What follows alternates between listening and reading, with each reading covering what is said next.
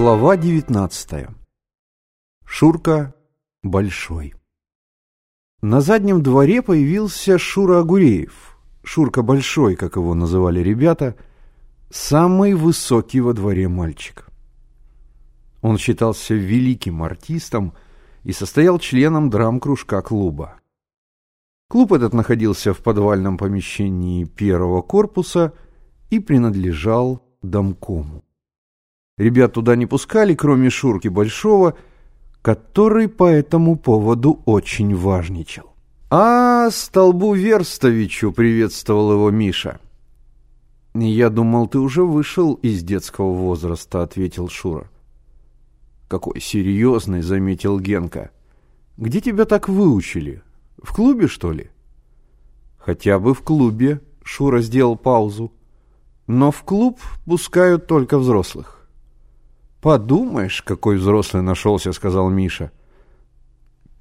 «Вырос длинный, как верста, вот тебя и пускают». «Я клубный актив», — объявил Шура. «Нас в клуб не пускают, потому что мы неорганизованные», — сказал Слава. «А вот, говорят, на Красной Пресне есть отряд юных коммунистов, и они имеют свой клуб». «Есть», — подтвердил Шура. «Только они называются по-другому, не помню как». Но это для маленьких, а взрослые вступают в комсомол. Шура намекал на то, что он посещает комсомольскую ячейку фабрики и собирается вступить в комсомол. «Здорово!» – задумчиво произнес Миша. «У ребят свой отряд». «Это, наверное, скауты», – сказал Генка. «Ты, Славка, что-нибудь путаешь?» «Я не путаю», Скауты носят синие галстуки, а эти красные. «Красные?» – переспросил Миша. «Если красные, значит, они за советскую власть. И какие могут быть скауты на Красной Пресне? Самый пролетарский район». «Еще бы», – сказал Шура и неуверенно добавил. «У каждого есть членский билет». «Здорово», – снова протянул Миша. Как же я ничего не слыхал. Ты, Славка, откуда знаешь? Мальчик один в музыкальной школе рассказывал. Почему же ты точно не узнал? Как они называются, где их клуб, кого принимают? Принимают, засмеялся Шура. Думаете, взял и поступил? Так тебя и приняли. Почему же не примут? Не так-то просто, Шура многозначительно покачал головой. Сначала нужно проявить себя.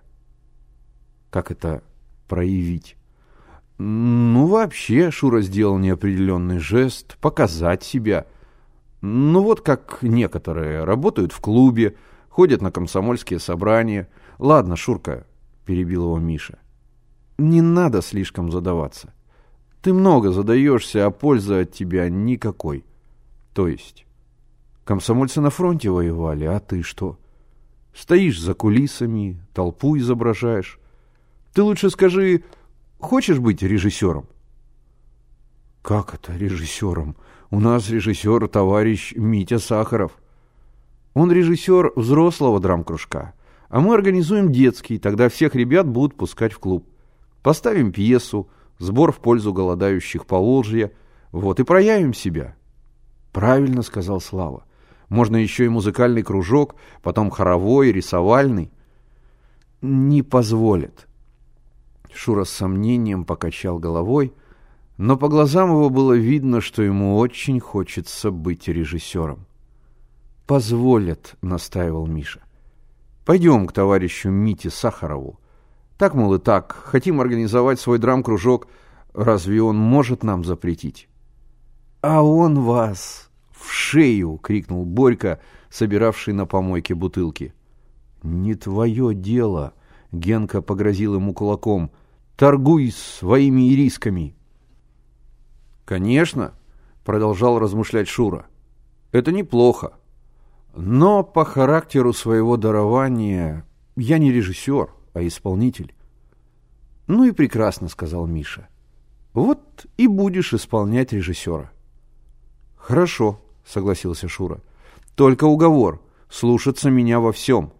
В искусстве самое главное дисциплина.